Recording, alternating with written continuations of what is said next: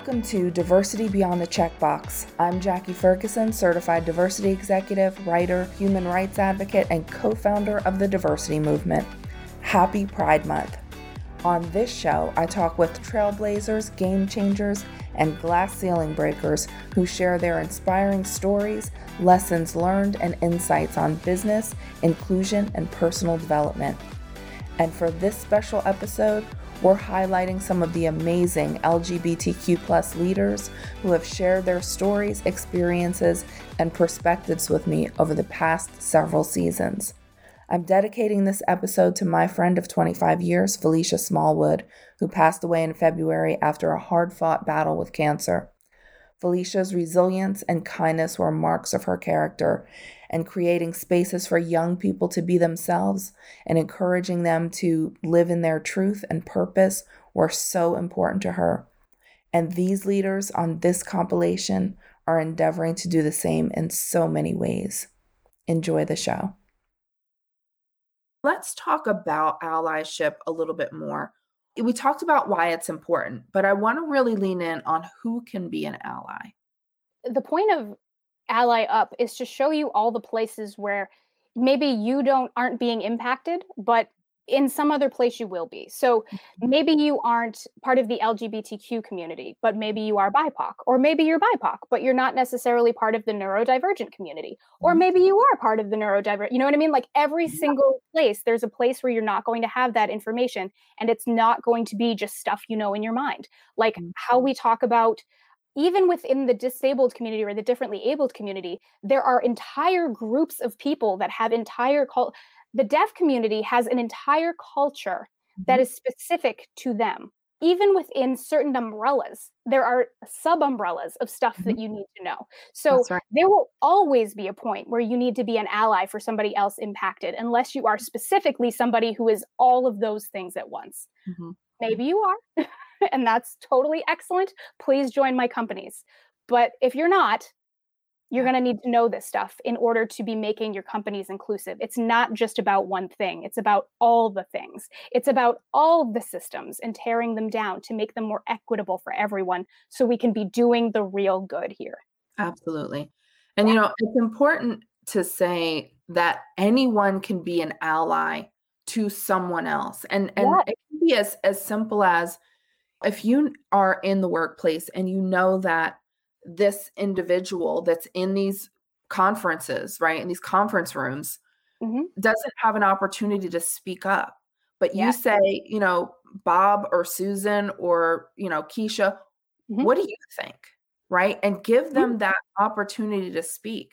That's because right. you never know mm-hmm. what they can contribute if if right. they're not given that space to speak and and very often people who are underrepresented you know they they don't have that lion die mm-hmm. that you have no, and, they, they won't speak up. But well, you as an ally give them an opportunity to share their perspective and their experiences as it relates to you know whatever product challenge you know issue that you're facing. You might be really surprised at the amazing ideas that come from unexpected places.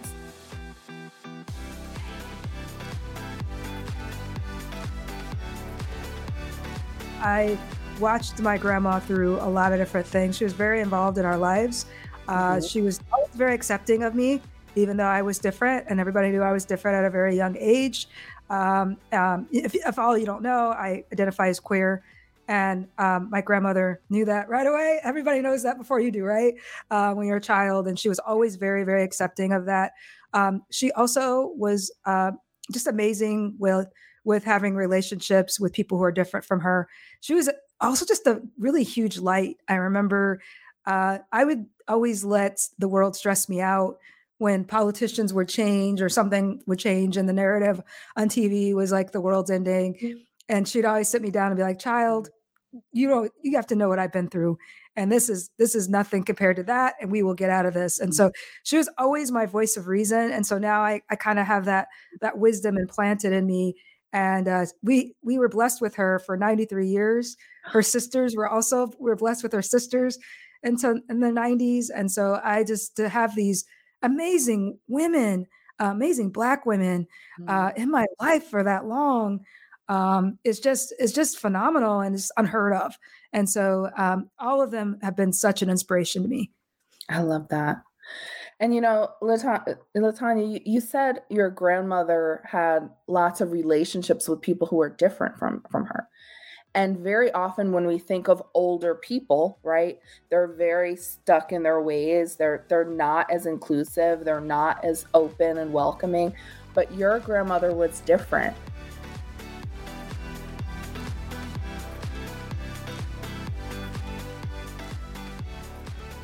I grew up thinking that I needed to be quiet and that I couldn't raise my voice. And especially for me as a Dominican, we were raised very conscious about respecting our elders. And so mm-hmm. if I work with anyone that was older than me, automatically my brain would go into, oh, this person is older, you need to respect them. And yeah. I ended up managing people that were usually older than me. So I mm-hmm. think that is another piece that I don't think we talk about enough. Sometimes mm. we are raised being told, this is how much you could do. This is your level. Yeah. This is your limit because as a Latina, especially for me being gay, which added another layer, this is as, as far as you will get. And mm. I had to go through a process of unlearning everything mm. that I learned growing up, everything that I heard from society, from school, from my yeah. teachers, from commercials, from TV mm-hmm. shows, you know? Yeah. I had to tell myself, no, that is not true. You could do more than that. You could be better than that. And it, I mean, it takes a lot of practice being conscious and yeah. asking yourself a lot of questions. Oh, that's such good advice. Elaine, let's talk about your TEDx uh, on the value of mentoring women and minorities in tech.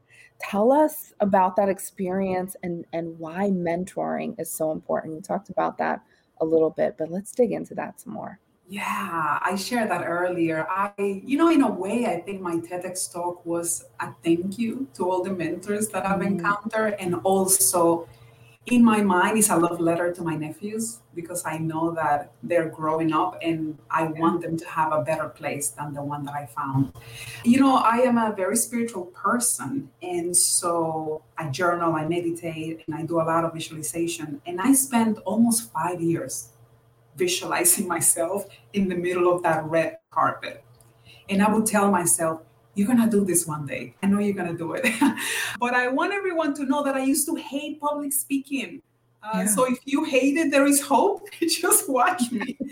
um, I used to hate it. I used to be so afraid. I, I couldn't eat. My stomach would hurt right before I had to say something.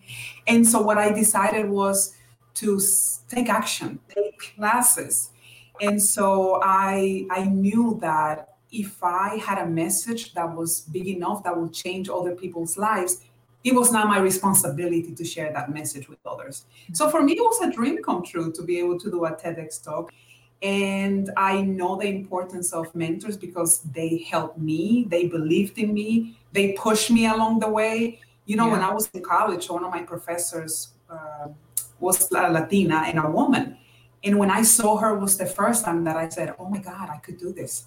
And we need more role models like that. We yes, need mentors absolutely. who would look at us and say, "You know what? You have it, and I believe mm-hmm. in you." We just keep going and keep moving forward. And so I try to do that now for others. Oh. And I want to continue to do more of that because, especially Latinas and, and members of the LGBTQ community, I want to make sure that they see themselves in me and they see what's possible for them too.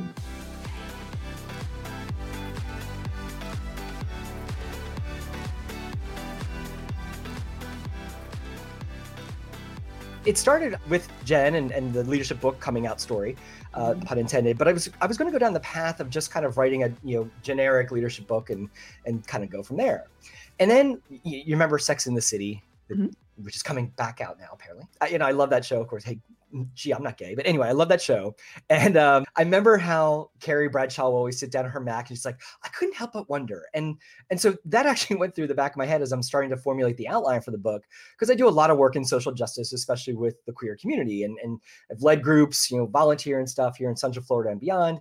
And just because leadership was was and usually is on top of mind, I started watching my queer brothers and sisters who are leading these different initiatives And then I couldn't help but wonder, Carrie Bradshaw, is there something about being an LGBTQ person that leads you to approach leadership or at least get exposed or the opportunity to exercise your leadership muscles differently than our straight brothers and sisters. So, for mm-hmm. example, I was looking at the different competencies, and at one point I had post-it notes all over this office, working with a friend of mine who, since I'm an extrovert, I need another extrovert to kind of you know process stuff.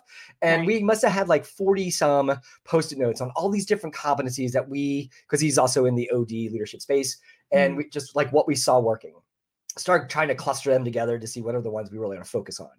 And then I started thinking about like, okay, so I'm watching my queer leadership brothers and sisters do their thing. And I'm thinking about something like, well, authenticity. You go back in the generic research on, on leadership, and people have been saying for years, you know, being an authentic leader is successful. Yes, of course it is, because you build trust and all that good stuff.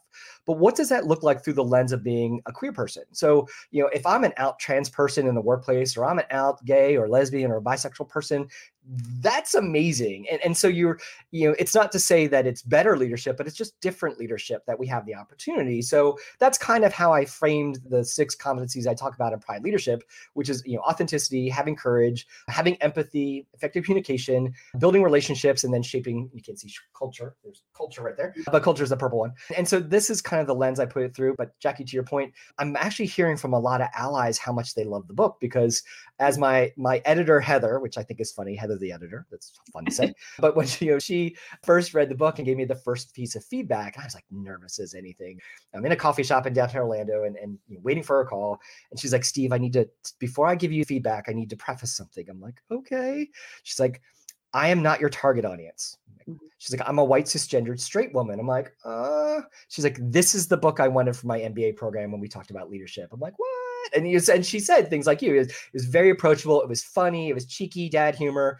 But it's, I mean, I'm an academic nerd. There's like solid leadership research theory back there, and and that's what I tried to bring to the voice was that approachability to it, some cheeky funness that hopefully sticks with the learner or the reader, but really can help be kind of like a how-to guide to be a, a bit more of a consciously inclusive leader.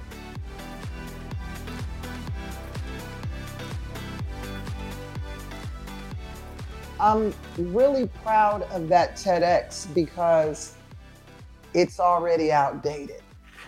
Mm. And I love that because it was such a pain point for me um, at the time. I did it in 2019. We were struggling in this country for the basic right to not get fired from your job just mm-hmm. because you are LGBTQIA plus. Okay, mm-hmm. um, meaning an employer in almost any city in the land could just simply say, you know what, I don't like that person. I just found out they were trans. Yeah. Mm-hmm. And we would have had no legal ground to stand on. Right. Georgia was one of those states, and I live in Georgia. Mm-hmm. So it pained me to think that I could be in Atlanta in this wonderful bubble, mm-hmm. the bubble of inclusivity. Right. But I could travel to one of my favorite cities, Savannah, Georgia, mm-hmm. completely different. Mm-hmm. So it was really talking about the spirit of a city like Atlanta, mm-hmm. um, the heart and soul of Atlanta uh, that I think was kind of birthed in the civil rights movement mm-hmm. comes from a space of being inclusive for all. Yes. And um and I feel like that, you know, should should obviously, you know, fit for all marginalized groups, you know, not just mm-hmm. the mecca for black folks, you know. And mm-hmm. um mm-hmm. and it has been a wonderful experience growing up in Atlanta being black and a woman and gay and LGBTQ, whatever you want to call it. It's been a great experience, but I know that that's just simply not how you know a, a lot of the rest of this country is. Mm-hmm. and so that's what that ted talk was was about.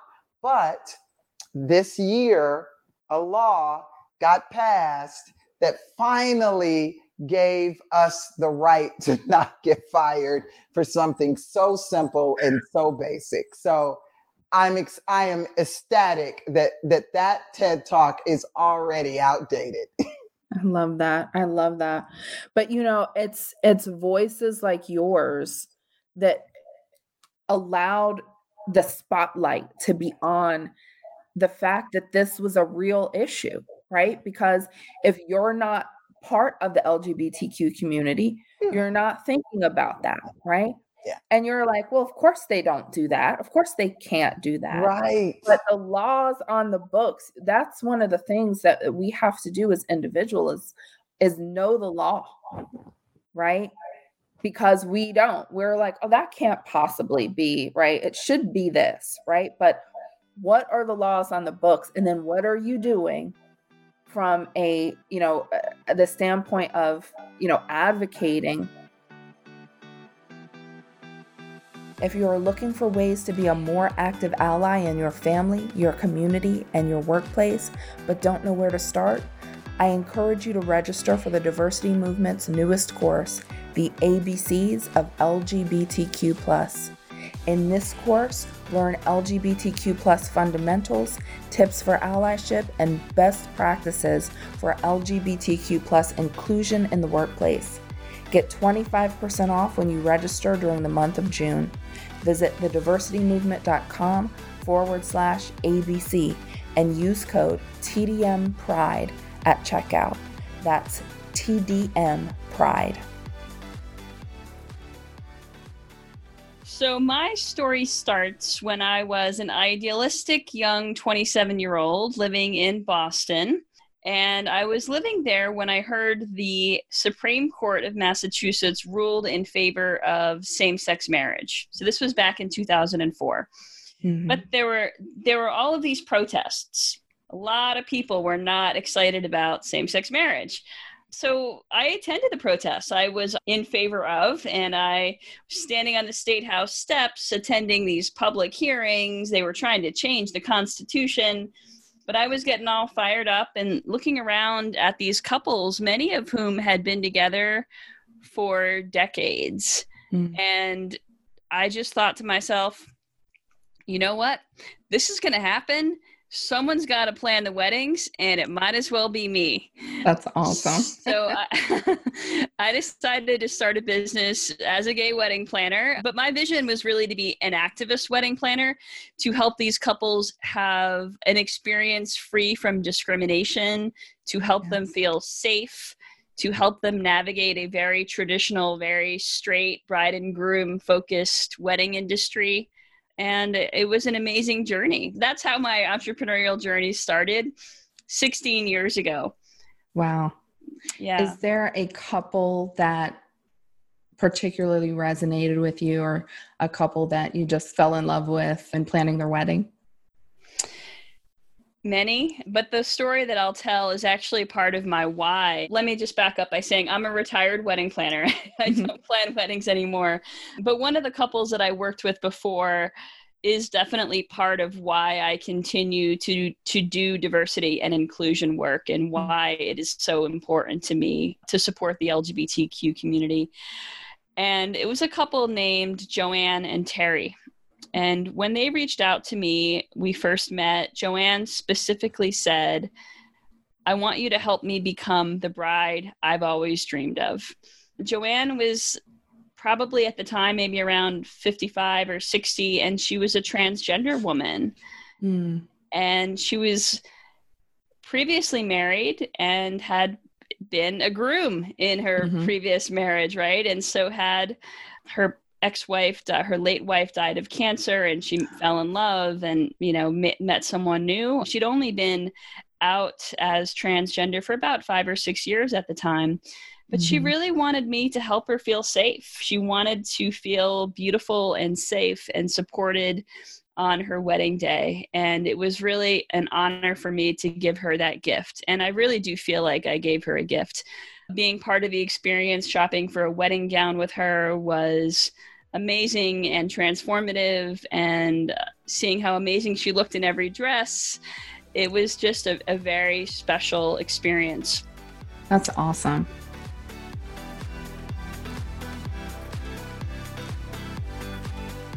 So gender gender identity is how you identify in your gender, right? So you can identify as male, female, non-binary, right? So non-binary is actually part of a gender identity. Mm-hmm. And then not to be confused with sexual orientation, which is who in your gender identity are you attracted to in their gender identity, right? So male to male, female to female, male, female, female, whatever, right?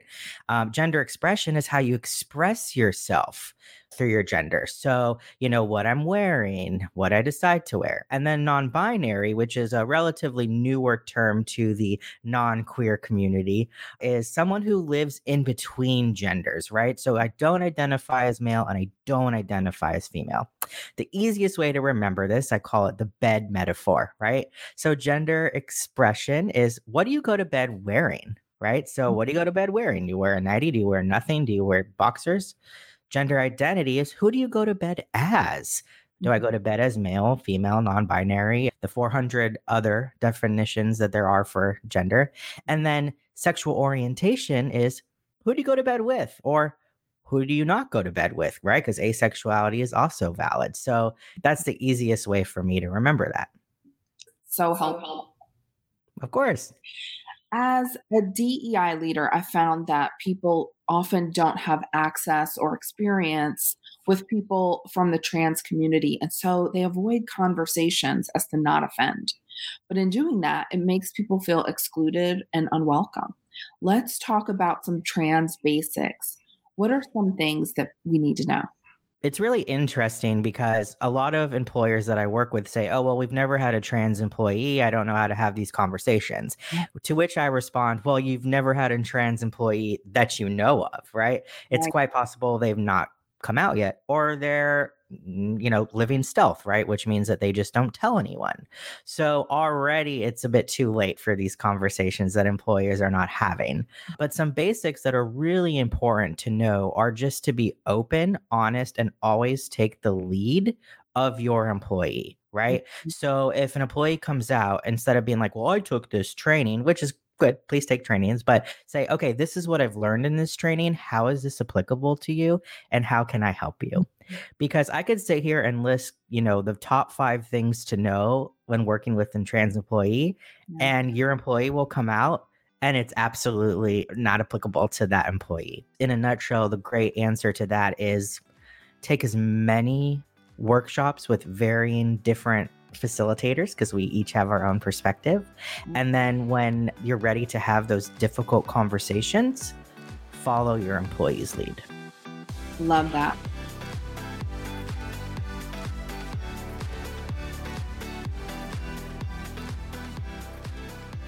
I grew up a, a child who was very resilient. Mm-hmm. I was very optimistic for as long as I can remember. I was outspoken in, in, in who I was. Even though I didn't have the words to describe my identity, mm-hmm. I was being my authentic self. And that's why the book is titled, I Have Always Been Me whether it was walking in my sister's high heels mm-hmm. down the hall of our home, whether it was accidentally wearing my sister's shoes, uh, wearing my sister's shoes accidentally to school, wearing a, a dress at a, a drama club party, mm-hmm. and through the momentous activity of performing drag in college. Yeah. So, drag was the first gateway for, for me to be my authentic self in discovering my womanhood because I felt at the end of the day, I didn't want to take it off. Yeah. I loved being precious and being the the authenticity of of my person but it took me many years yeah. before i after that before i could officially transition because i was weighed down with mm. a, a myriad of religious teachings that that to me felt like if I were to transition, that I would be doing something out of, of God's will, or that I would would go to to hell. Um, mm because you know I was raised, you know, and was ingrained with a, a myriad of tropes surrounding the LGBTQ community. Even when I did drag, I kept it like very light. Mm. I, I, kept like very light in terms of like my music, just because I, I said, oh, I still wanted to be in, in God's in God's will. But mm. ultimately, after I graduated college, and in college, I was like very gender nonconforming. And I felt like I crept out of the closet little by little. Slowly, right. it started, you know, I would wear heels around campus. Then I would start wearing nails, and then I would Mhm. start wearing like, so it was like a gradual process. But the thing about it was, I didn't have a label for what I was doing. I was just being my authentic self, like I have my entire life. But after I graduated college, I went to work at an LGBTQ community center here in Chicago. Mhm. And after I started working at that center, because I was male identified when I started working there, I saw this young girl, Mhm. 16 years old, cocoa skin, beautiful hair down her back. Yeah. It was a young trans girl. Mm. And and there I was to inspire the young people, to inspire them. And there she was inspiring me. And I said, she goes to school like that? And they're like, yeah, like she is a young trans girl. It's awesome. And that night, as I walked back to my desk, I said, I wish I could be sitting here as precious. Mm. And one of my coworkers leaned over to me and said, Why can't you? And it was like that final moment. I mean, that was a, a probably a 10 year journey, Mhm. you know, in itself to get to that point where I could release all of the stigma that I had around the trans community and all of the things that had been ingrained in me from my childhood about being feminine. You know, as a child, I was extremely policed. You know, my gender was of wear your watch on, you know, a different wrist. Mhm. Don't switch when you walk down the aisle of a grocery store. I didn't even know what that meant. But for me, it was that pivotal moment when I worked at the center on Halsted when I saw these trans youth being the authenticity of their person. Yeah. It, it was it was like them holding up a mirror to me. That's so amazing. And you know, y- y- you, the title of your book, I have always been me, and you talk about being your authentic self. But it's hard for a lot of us, especially those in the LGBTQ community, to to feel comfortable in stepping into their own skin and who they are fully, and being able to express that.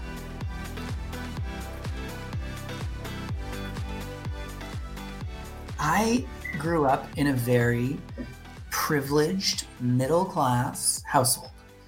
Parents both were at home, still married today, 53 years. Um, I was raised in a very inclusive environment. My parents were both very left leaning, socialist leaning, like hippies. Got it. Um, my father may or may not have been a pot dealer in the 60s. It is unconfirmed, unless, of course, you check the police records. Um, and I was taught to be inclusive. Yeah.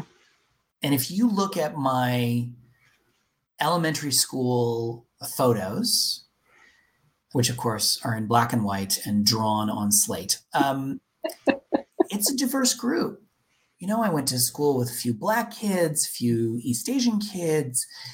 It, it was a pretty diverse group. And, and no, you have to understand, I grew up in downtown Toronto in what it well was at the time, it's now Midtown Toronto, North Toronto, um, very affluent, predominantly white neighborhood. Mhm. Um, and I was taught that every kid had value.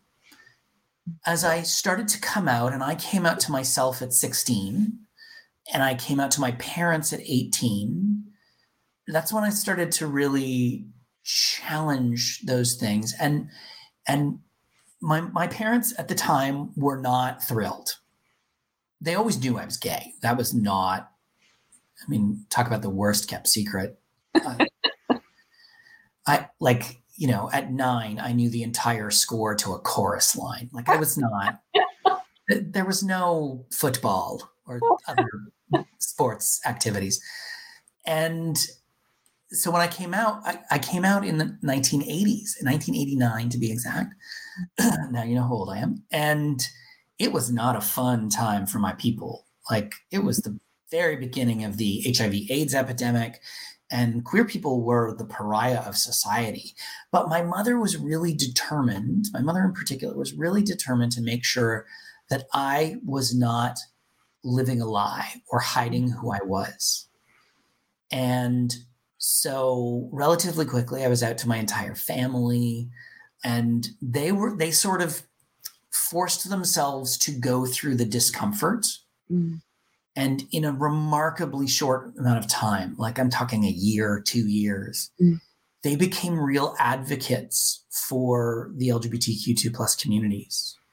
At one point, I was like, you should go to PFLAG. And then I realized, yeah, you, you could probably run PFLAG. You're just so such big advocates, and they continue to be. Um, I didn't come out at work until I was 30, and that was largely because it was the times, like it was the 90s, and just not a great time to be an openly gay person. Um, and I came out because I worked for a, a politician who was openly LGBT. And I said, well, if he can do it, then I can do it and I came out, and I'm really glad I did. Yeah. Um, and it, if you cut to uh, 2005, when I started working for KPMG, um, I had a background in doing what is now referred to as diversity and inclusion work, but at the time was community activism. Mm. It was volunteer work. No one was going to pay you for this. Um, and so I'd been involved with organizations like the New York City Gay and Lesbian Anti-Violence Project and uh, the AIDS Committee of Toronto and different organizations. 2005, I'm working for KPMG. I helped start, I was one of the people that helped start the employee resource group for the LGBTQ2 plus population. Yeah. All of a sudden, the CEO knows my name, so does the head of HR. And I said to the head of HR, if we're serious about diversity and inclusion, we need full time resources, and I want the job. Mm-hmm. And I didn't know what that meant, um, but I I was pretty sure that I wanted people to pay me to do something that I was passionate about. Thank you for joining us on this special episode. We celebrate Pride all year long but we use this month to encourage others to be intentional about renewing their commitment to LGBTQ plus learning and empowerment. Whoever you are, look for ways to sponsor LGBTQ plus employees in the workplace, shop at businesses owned by LGBTQ plus entrepreneurs, and commit to voting out politicians that do not support human rights for our LGBTQ plus friends, family, neighbors, and colleagues. For every download of this episode in the month of June, I am personally committing to donate a dollar to the Trevor Project, supporting LGBTQ plus youth who are in crisis. This show was edited and produced by Earfluence. I'm Jackie Ferguson. Take care of yourself, take care of each other, and happy Pride Month.